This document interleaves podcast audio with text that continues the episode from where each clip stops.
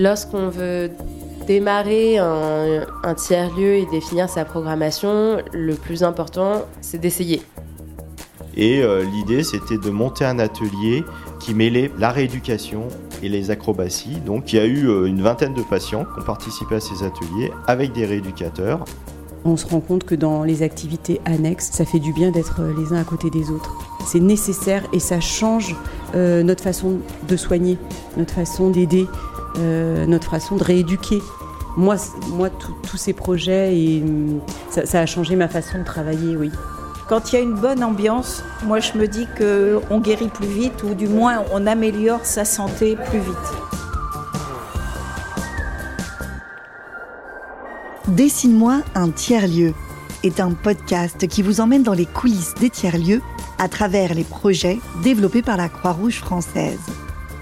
On entend beaucoup parler de tiers-lieux, ces endroits hybrides et innovants. Mais qu'est-ce que c'est qu'un tiers-lieu exactement? Qui fait-on? Et à qui s'adresse-t-il? Comment les concevoir, les financer, les faire vivre? Je suis Alice Milo, journaliste radio, et je vous propose, à travers ce podcast en six épisodes, d'aller ensemble à la rencontre des femmes et des hommes qui œuvrent à la conception et à la vie des tiers-lieux. Ils vous donneront des clés pour répondre à toutes ces questions et peut-être vous donner l'envie de vous lancer vous aussi dans l'aventure. Dans ce deuxième épisode, cap sur les activités d'un tiers-lieu. Quelles activités proposer, comment les imaginer, les organiser Pour aborder ce sujet, direction le Centre de rééducation Richelieu de la Croix-Rouge française à La Rochelle, qui intègre depuis 2021 des activités culturelles et artistiques dans le parcours de soins de ses patients. Mais aussi direction les Hauts-de-France, qui accueillent des centres d'hébergement d'urgence de personnes déplacées d'Ukraine. Centre Richelieu, bonjour. Donc là, on arrive au centre de rééducation euh, euh, et sur le plateau technique où euh, les patients ont des soins de rééducation pendant leur, leur séjour. Jean-Charles Herny est le directeur du centre Richelieu. Cet établissement de santé est dédié aux affections du système locomoteur, neurologique et respiratoire. Euh, on a euh, plusieurs types de, patients. On peut avoir des patients qui viennent pour des prises en charge des affections locomoteurs euh, de type accidenté de la route, ça peut être des paraplégiques, des amputés, mais il peut avoir aussi des lombalgiques qui, viennent. On a des maladies neurologiques aussi. On peut prendre en charge des patients qui ont eu un AVC, par exemple. Ici, les patients sont hospitalisés pour des durées relativement longues, le temps nécessaire pour les soins post-opératoires ou pour la rééducation. Donc ici, on, apprend à, reprendre confiance dans son corps. Confiance et puis à reprendre de l'autonomie. Reprendre de l'autonomie pour pouvoir euh, repartir à la maison et voilà revivre un petit peu, euh, je ne vais pas dire de la même manière qu'avant, puis ce sera différent, mais en tout cas s'adapter euh, par rapport à l'handicap que le patient peut avoir. Et c'est ce qui fait la, la richesse. Euh, attends, c'est peut-être. Euh, Allô? Eh ben, on arrive. Aujourd'hui, je viens assister à une représentation artistique, et pas n'importe laquelle, un spectacle de cirque. Eh bien, bah, je vous propose de comment de... Ça va? Pas de courbature euh, nouvelle? Si. Mais quand c'est pour le plaisir, ça compte pas. Et alors pour commencer, on va faire un truc hyper simple c'est on se met en, écartement un, peu des jambes. On peut se mettre par deux, comme ça, euh, s'il y en a qui risquent de tomber. Euh, voilà. Et l'idée, c'est euh, juste avec les jambes fléchies, de, essayer de voir jusqu'où on peut avancer sans tomber. Et vous allez voir que plus on baisse les genoux pour ceux qui ont encore des genoux, plus on, peut arriver. Hop là. Et après, on peut commencer à le faire les yeux fermés. Oh mon Dieu. Aïe, aïe, aïe. Mais maintenant, vous êtes euh, des vrais samouraïs, les yeux fermés à force. L'intégration d'une activité de cirque dans un programme de soins d'un établissement de santé peut paraître étonnante. Et pourtant, elle est adaptée à cette dynamique tiers-lieu. Quel est le processus qui mène à une telle programmation d'activité? J'ai interrogé Karine Sitt, en charge du développement territorial à la Croix-Rouge française. Lorsqu'on veut démarrer un, tiers-lieu et définir sa programmation, le plus important, c'est d'essayer. la dynamique tiers-lieu, elle est très itérative et elle est faite d'expérimentation. Et c'est aussi ce qui fait la beauté de la dynamique. donc, le conseil qu'on pourrait euh, donner de par ce qu'on a vu, nous, sur les expérimentations euh, qu'on a menées à la Croix-Rouge française, c'est bien sûr euh, d'adopter une démarche participative et consultative de l'ensemble des acteurs qu'on veut engager de, la dynamique, mais surtout un moment d'essayer, en fait, et de voir ce qui se passe, c'est-à-dire de pas forcément attendre d'avoir un diagnostic parfait de toutes les activités qui ont lieu sur le territoire, des manques, qui pourraient se faire ressentir, etc., etc. Euh, c'est bien de le faire, mais c'est aussi très important au moment de se jeter à l'eau et d'essayer. Et à partir d'un moment, on va essayer sur la base d'une envie, d'une opportunité qui se présente. On va se rendre compte si l'activité elle prend ou elle ne prend pas. On va se rendre compte si c'est pertinent par rapport euh, aux, personnes euh, du coup qui sont en présence sur ce tiers lieu et adapter au fur et à mesure. Il faut donc d'abord analyser, consulter les différents acteurs concernés par le tiers-lieu, puis se lancer et expérimenter des activités pour voir si elles conviennent au public que l'on vise. C'est en tout cas la démarche qu'a adopté le Centre Richelieu en proposant une résidence artistique. Et euh, l'idée, c'était de monter un atelier qui mêlait la rééducation et les acrobaties. Donc, il y a eu euh, une vingtaine de patients qui ont participé à ces ateliers avec des rééducateurs.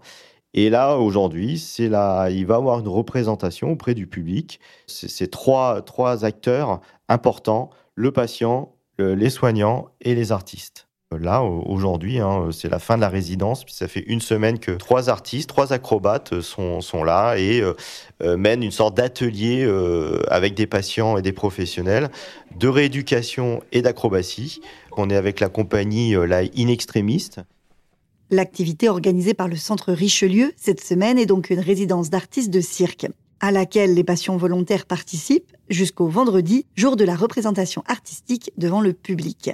Lorsque l'atelier commence, je n'en crois pas mes yeux. Les artistes installent trois poutres perchées sur des bouteilles de gaz, et voilà que les résidents et les soignants montent un à un sur cette installation précaire. Non, non, restez concentrés. Vous vous rappelez du petit la Arrête de m'engueuler, toi. Comme ça, on l'allonge, on met deux, trois chaises là. Moi, je m'allonge? Non. Il y a 14 personnes perchées donc là sur des planches suspendues au-dessus les unes des autres. Il y en a une qui tombe, tout le monde tombe. C'est là où euh, je pense qu'on peut, je pense que tu peux quasiment monter là-dessus. Ça va équilibrer un peu. Lui, c'est Yann Ecouvre, le directeur du cirque Inextrémiste, une compagnie de cirque moderne un peu extravagante. Avec les deux autres artistes invités, je le sens très investi et touché d'accompagner ses élèves pas comme les autres. Nous, on n'est pas venu forcément avec des envies, on est venu avec, euh, en gros, un peu de matériel et une grande écoute où on s'est vraiment dit, bon, là, on est dans une chose plus inconnue, on va être avec des gens qui vont avoir euh, des séquelles ou des contraintes diverses. Donc, on va voir quand on les aura, qu'est-ce qu'ils ont comme problème, et de là, on va voir qu'est-ce qu'on leur fait faire en fait. Donc, ça a commencé comme ça. On a commencé sur l'exercice de confiance. On en avait beaucoup, par exemple, qui pouvaient pas fermer les yeux. S'ils fermaient les yeux, ils tombaient. Alors, du coup, on a fait euh, ben, beaucoup d'exercices les yeux fermés, euh, d'équilibre les yeux fermés. Le contenu de l'activité proposée aux résidents du centre Richelieu s'est donc fait en co-création avec la compagnie de cirque, de manière très expérimentale. Et elle plaît aux résidents comme aux soignants un groupe de résidentes très enthousiastes et d'ailleurs unanime sur l'utilité de ce projet artistique. Karine Bonelli, kinésithérapeute dans le service de neurologie du centre Richelieu, me confirme aussi qu'en tant que personnel soignant, elle apprécie cette activité. Dans la pratique qu'on a au quotidien, ça change aussi le regard que nous, les soignants, on a sur, euh, sur nos patients. Et puis, euh, et puis bah, je vous assure que quand on est sur les planches, il n'y a ni patient ni soignant. On est un, chacun les uns à côté des autres, avec euh, notre poids, notre équilibre, nos déséquilibres, nos facultés ou pas. Et euh, je vous assure que la première fois qu'on traverse euh, sur une poutre, même quand elle est très basse, qu'on soit patient ou soignant, on a la même fébrilité. quand on traverse les yeux fermés, voilà, je pense qu'on est au même niveau. Et du coup, on a tous besoin les uns des autres. Et ça, ça fait du bien. Et en fait, et ben on se rend compte que dans les activités annexes, ça fait du bien d'être les uns à côté des autres. C'est nécessaire et ça change euh, notre façon de soigner, notre façon d'aider, euh, notre façon de rééduquer. Moi, moi tous ces projets, et, hum, ça, a changé ma façon de travailler, oui. Là, on y est. Hein, euh, sur la planche, on perd notre rôle. C'est bien. ça vous plaît? Ah ouais. Ça vous dérange pas? Pas du tout. Ça me plaît beaucoup. Définir une programmation d'activité de manière expérimentale avec un partenaire artistique rencontre un vrai succès au Centre Richelieu. Ici, la programmation est le fruit d'une rencontre aussi belle que fortuite entre deux acteurs du territoire. Mais elle peut aussi, et c'est souvent le cas, être définie à l'issue d'une consultation publique ou alors de concertation avec les différents acteurs concernés par le tiers-lieu. Donc euh, notre recommandation, en tout cas, c'est de faire bien sûr une démarche participative, consultative à travers des interviews, des observations, des échanges, des réunions publiques, voilà, des moments de convivialité pour euh, pouvoir faire en sorte que ces formats-là ne soient pas intimidants mais inclusifs, hein, puisque on le voit aussi à l'échelle d'une collectivité quand on fait des réunions d'information euh, autour d'une table avec un projecteur et euh, du coup des diapositives qui défilent. Euh, ce sont pas forcément les formats les plus inclusifs et il y a beaucoup d'autocensure. Donc c'est aussi du coup à chaque porteur de projet de trouver les formats de participation les plus adéquats et qui sont susceptibles du coup d'attirer le plus de public possible.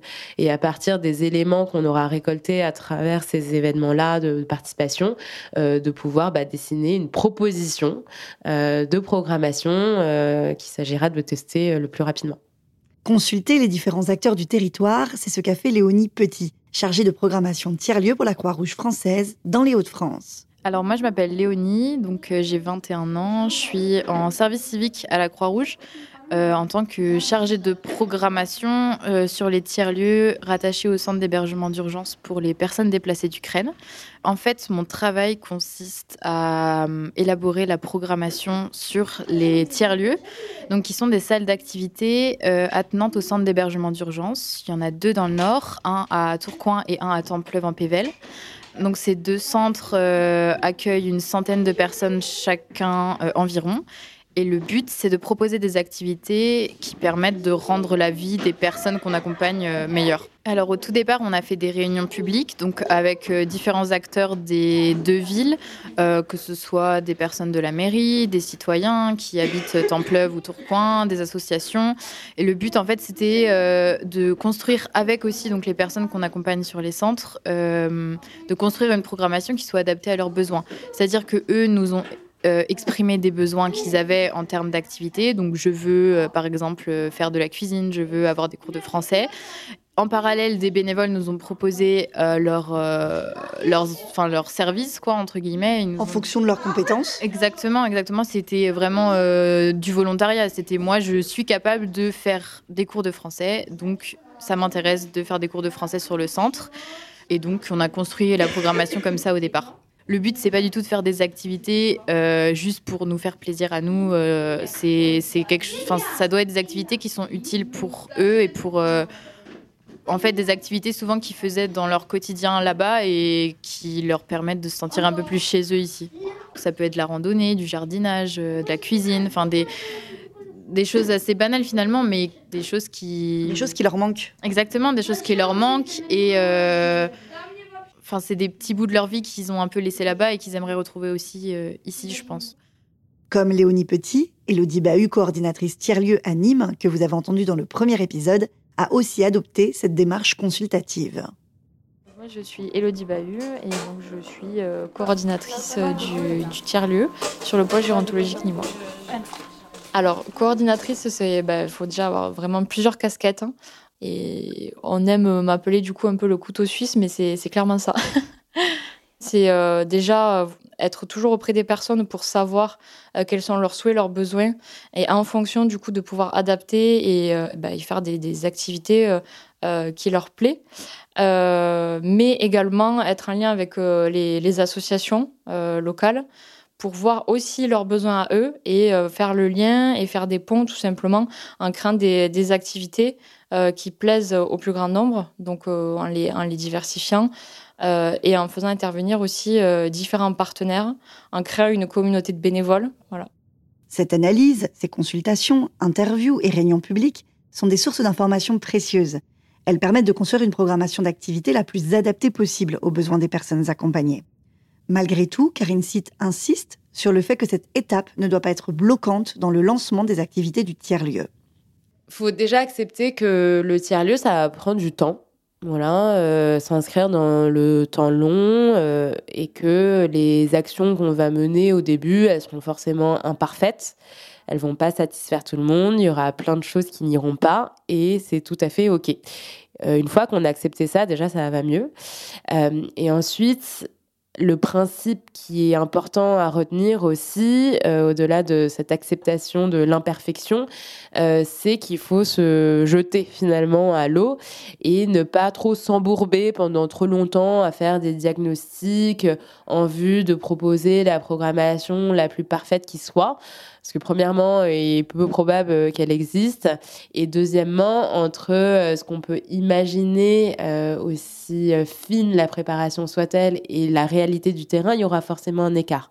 Et donc notre conseil, c'est de ne pas attendre trop longtemps avant de d'essayer en fait tout simplement à lancer une activité en disant que bah on a fait au mieux pour prendre en compte le maximum d'avis, que ce sera pas parfait, que ça va pas répondre aux besoins en fait de l'intégralité de la communauté, mais c'est pas grave.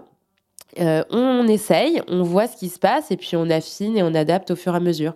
Et puis la programmation d'un tiers-lieu est censée être suffisamment riche pour que, à l'échelle d'un mois, d'un trimestre, une année, euh, chacun puisse y retrouver euh, quand même son compte.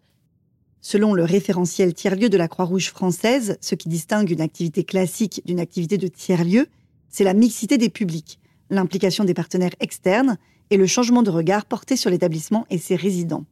C'est bien ce que fait le Centre Richelieu à La Rochelle, le pôle gérontologique nîmois, ou encore les centres d'hébergement d'urgence dans les Hauts-de-France, en faisant collaborer artistes, patients soignants, résidents bénévoles et habitants, ou encore personnes déplacées d'Ukraine, professeurs de français et acteurs du territoire.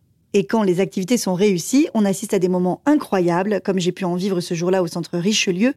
Vincent, 24 ans en fauteuil roulant après une chute en VTT, se tient en équilibre sur une planche avec ses deux roues avant devant un public ébahi. À la fin de la représentation, c'est un tonnerre d'applaudissements pour Vincent et pour tous ces artistes d'un jour.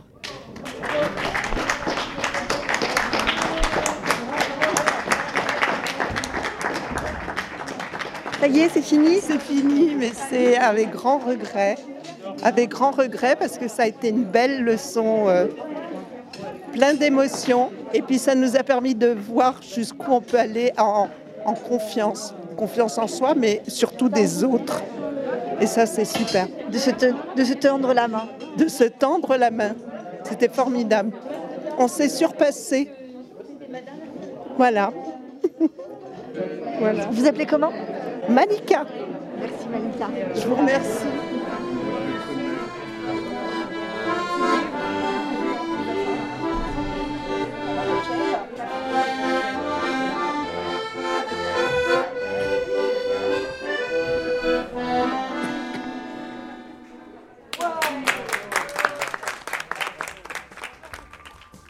Je n'oublierai jamais les moments vécus et partagés dans ces différents centres de la Croix-Rouge française. Je reste aujourd'hui encore fascinée par la résilience de ces résidents, l'implication des soignants et la passion des artistes. Mais ce que je retiens aussi et surtout, c'est que les activités des tiers-lieux doivent être pensées pour répondre aux besoins de chacun. Elles doivent être expérimentées pour correspondre au mieux aux attentes du terrain, pour pouvoir ensuite atteindre leurs objectifs, créer du lien social, de l'entraide et de la solidarité, des moments de partage et des relations d'égalité là où ce n'était pas possible auparavant. Dans le prochain épisode, je vous fais découvrir plus en profondeur les tiers-lieux du centre d'hébergement d'urgence de la Croix-Rouge française à Tourcoing, qui accueille des réfugiés en provenance d'Ukraine. L'occasion d'aborder un autre élément essentiel d'un tiers-lieu, son impact social. En attendant, si vous souhaitez approfondir la notion de tiers-lieu, rendez-vous dans la description de l'épisode. Vous y trouverez un quiz pour tester votre compréhension de la notion développée dans cet épisode et des ressources pour pouvoir aller plus loin pour déployer vous aussi une dynamique tiers-lieu dans votre établissement. Dessine-moi un tiers-lieu est un podcast de la Croix-Rouge française, produit par Bonjour Podcast. C'est une série de six épisodes disponibles gratuitement sur toutes les applications de podcast. Interview et prise de son Alice Milo. Réalisation Mélanie Hong. Mixage Benjamin Roy. Tournage réalisé grâce au soutien de la Fondation Total Énergie.